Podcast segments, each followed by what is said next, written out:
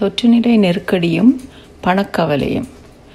நீண்டு கொண்டு செல்லும் தொற்றுநிலை கட்டுப்பாடுகளால் பலரும் வேலை இழந்திருக்கிறார்கள். பல வியாபாரங்கள் முடக்கப்பட்டிருக்கின்றன. ஆரோக்கியம் சார்ந்த கவலைக்கும் மேலாக பொருளாதார கவலையும் அதிகரித்து கொண்டு செல்கிறது.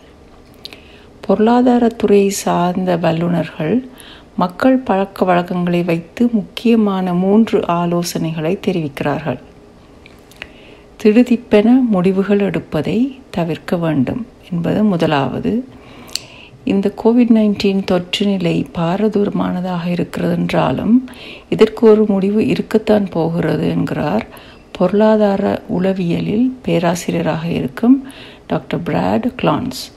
மேலும் உங்கள் பொருளாதார நிலை சார்ந்த அச்சத்தை போக்க பரந்த கண்ணோட்டம் தேவை என்கிறார் கிளான்ஸ். காலப்போக்கில் இந்த பிரச்சனைக்கு ஒரு தீர்வு இருக்கும் என்பதை நீங்கள் நினைவில் கொள்ள வேண்டும். அதோடு அனாவசிய பீதி உங்கள் பொருளாதார நிலைமையை மேலும் மோசமாக்க வாய்ப்பிருக்கிறது என்றும் எச்சரிக்கிறார். முன்னொரு போதும் இப்படியான பொருளாதார நெருக்கடி ஏற்படவில்லை என்று நாங்கள் எண்ணலாம். ஆனால் பின்னோக்கி பார்த்தோமானால் நாம் இப்படியான நெருக்கடிகளை காலம் காலமாக அனுபவித்துத்தான் வந்திருக்கிறோம் என்பது புரியும். ரெண்டாயிரத்தி எட்டாம் ஆண்டில் ஏற்பட்ட பொருளாதார நெருக்கடியின் போது பலரும் உலகம் முடிவுக்கு வரப்போகிறது என்பது போல் உணர்ந்தார்கள். பீதியால் பல தற்கொலைகள் கூட நிகழ்ந்தன. ஆனால் அந்த நெருக்கடிக்குள் இருந்து மீண்டும் வந்தவர்கள் மீண்டு வந்தவர்கள் பலர். ஆரோக்கியம் சார்ந்த கவலையோடு பணக்கவலையும் சேர்ந்து கொண்டால் அச்சம் இரட்டிப்பாகிவிடும்.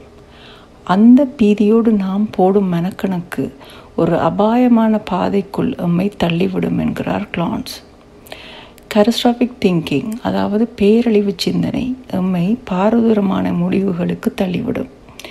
சிலர் பங்குச்சந்தையில் தம் பங்கினை எல்லாம் அவசரமாக விற்பதில் இறங்கிவிடுவார்கள். இதே சிந்தனை தான் இன்னொருவரை ஒரு வருடத்திற்கு தேவையான டாய்லெட் பேப்பரினை வேண்டி அடுக்க தூண்டுவது. லண்டன் பிஸ்னஸ் ஸ்கூல் பேராசிரியர் டாக்டர் அலெக்ஸ் எட்மண்ட்ஸ் இதே கருத்தை முன்வைக்கிறார். எங்கள் உணர்வு குழப்பங்கள் எம் பொருளாதார நிலைமையில் பெரும் பாதிப்புகளை ஏற்படுத்துகின்றன என்கிறார். பொதுவாகவே பொருளாதார உலகத்தில் நேர்மறையான நிகழ்வுகளை விடவும் எதிர்மறையான நிகழ்வுகளுக்கு நாம் அதிக முக்கியம் கொடுக்கிறோம் என்கிறார் எட்மண்ட்ஸ்.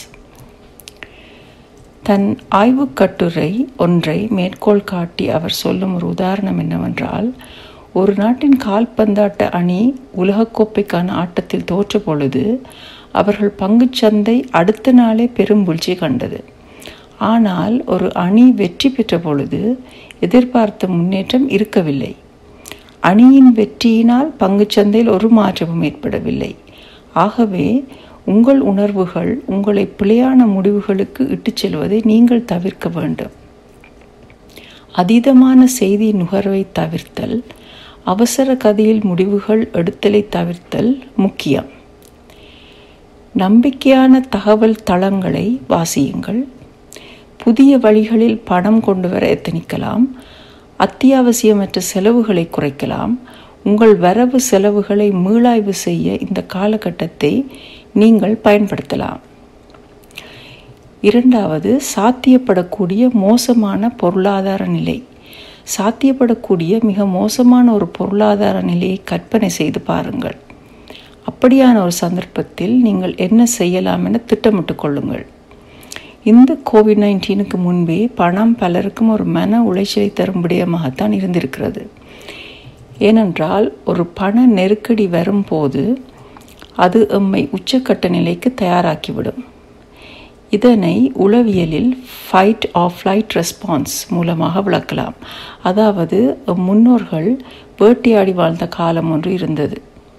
அப்பொழுது காட்டுக்குள் போனால் ஒரு சிங்கத்தை கண்டால் உங்களை நீங்களே காப்பாற்றிக் கொள்ள ஒன்று நீங்கள் தப்பி ஓட வேண்டும் அல்லது நின்று சண்டையிட வேண்டும். அதற்கு உங்கள் உடலையும் மனதையும் தயாராக்க உங்கள் இதயம் படபடவென அடிக்கும். அது இரத்த ஓட்டத்தை அதிகரிக்கச் செய்து உங்களை சுறுசுறுப்பாக்கும். தசைகள் இறுகும். உடல் வியர்க்கும். நீங்கள் சிங்கத்தோடு சண்டையிடவோ அல்லது தப்பி ஓடவோ இந்த தயார் நிலை முக்கியம்.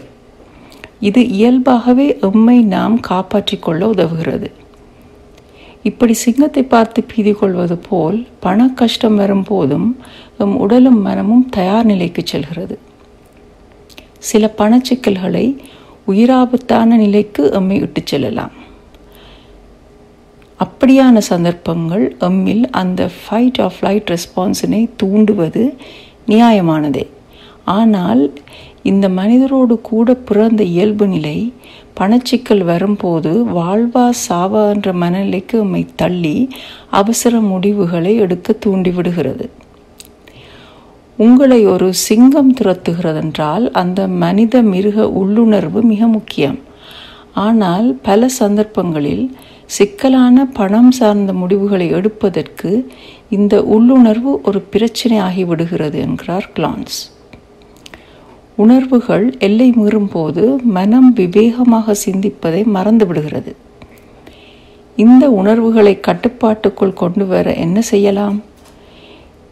எதிர்காலம் பற்றிய பயங்களை தவிர்க்காமல் நீங்கள் கற்பனையில் அப்படியான சந்தர்ப்பங்களை எப்படி அணுகுவீர்கள் என்று திட்டமிட்டு பார்க்கலாம்.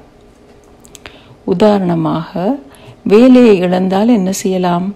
வீட்டு மார்க்கேஜினை கட்ட முடியாமல் போனால் என்ன செய்யலாம்? சில தீர்வுகளை ஆராய்ந்து பார்ப்பது உங்கள் நிகழ்கால நிம்மதிக்கு உதவியாக இருக்கும். இறுதியாக மற்றவர்களுக்கு உதவுவதன் மூலம் ஒரு புதிய கண்ணோட்டத்தை பெறுங்கள். தற்பொழுது பொருளாதார நிலை மோசமாக இருந்தாலும் நாளடைவில் அது பழைய நிலைக்கு திரும்பும் என்பது நிபுணர்கள் நம்பிக்கை. அதேவேளை பணக்கவலையை கட்டுப்பாட்டுக்குள் வைத்திருப்பது எங்கள் உடல் மற்றும் உள ஆரோக்கியத்திற்கு இன்றியமையாதது. சமூகத்தில் சிறு சிறு உதவிகளை செய்வதும் உங்கள் தயாள குணத்தை நடைமுறைப்படுத்துவதும் உங்களுக்குள் ஒரு மன நிறைவையும் பணக்கவலை சார்ந்த ஒரு புதிய கண்ணோட்டத்தையும் கொடுக்கும். கொடுக்கல் வாங்கலில் நாம் எப்பொழுதும் சரிக்கு சரி இருக்க வேண்டும் என எதிர்பார்ப்போம். ஆனால் மற்றவர்களுக்கு நீங்கள் செய்யும் சிறு சிறு உதவிகள் கூட பெரிய அளவிலான மாற்றங்களை கொண்டு வரும் என்பதுதான் உண்மை. ஃபுட் பேங்கிற்கு நன்கொடை வழங்குவதாக இருக்கட்டும் அல்லது வயது முதிர்ந்த ஒரு அயலவருக்கு பலசரக்கு வேண்டி கொடுப்பதாக இருக்கட்டும். சிறு துளி பெருவெள்ளம் ஆகும். இந்த தொற்று நிலை பலரையும் பல்வேறு விதத்தில் பாதித்து கொண்டிருக்கிறது. எல்லோருக்கும் பொதுவான ஒரு நெருக்கடியாக இருக்கிறது. எப்படி இன்னொருவருக்கு நாம் உதவ முடியும் என்று நாம் சிந்திக்க வேண்டிய ஒரு காலமாக இது இருக்கிறது. இந்த பேராசிரியர்கள் மனித மனங்களின் பேராற்றலை பற்றி சொல்கிறார்கள். தற்போதைய நெருக்கடி நிலை அச்சத்தை கொடுத்தாலும் அமைதி கொள்ளுங்கள். மனிதர்களுக்கு எந்த ஒரு இடரில் இருந்தும் மீண்டும் வரக்கூடிய வலிமை இருக்கிறது. மனிதர்களுக்கு இருக்கும் ஒரு அற்புத சக்தி இது. தாக்கப்படுகிறோம் நொறுங்கி போகிறோம் பின் மீள எழுகிறோம். ஒரு புதிய யதார்த்தத்துக்கு இசைவாக்கப்படுத்தி கொள்கிறோம். அதுவே பின் எங்கள் புதிய இயல்பு நிலை என ஆகிவிடும் இது நிச்சயம் நடக்கத்தான் போகிறது என்கிறார் கிளான்ஸ்.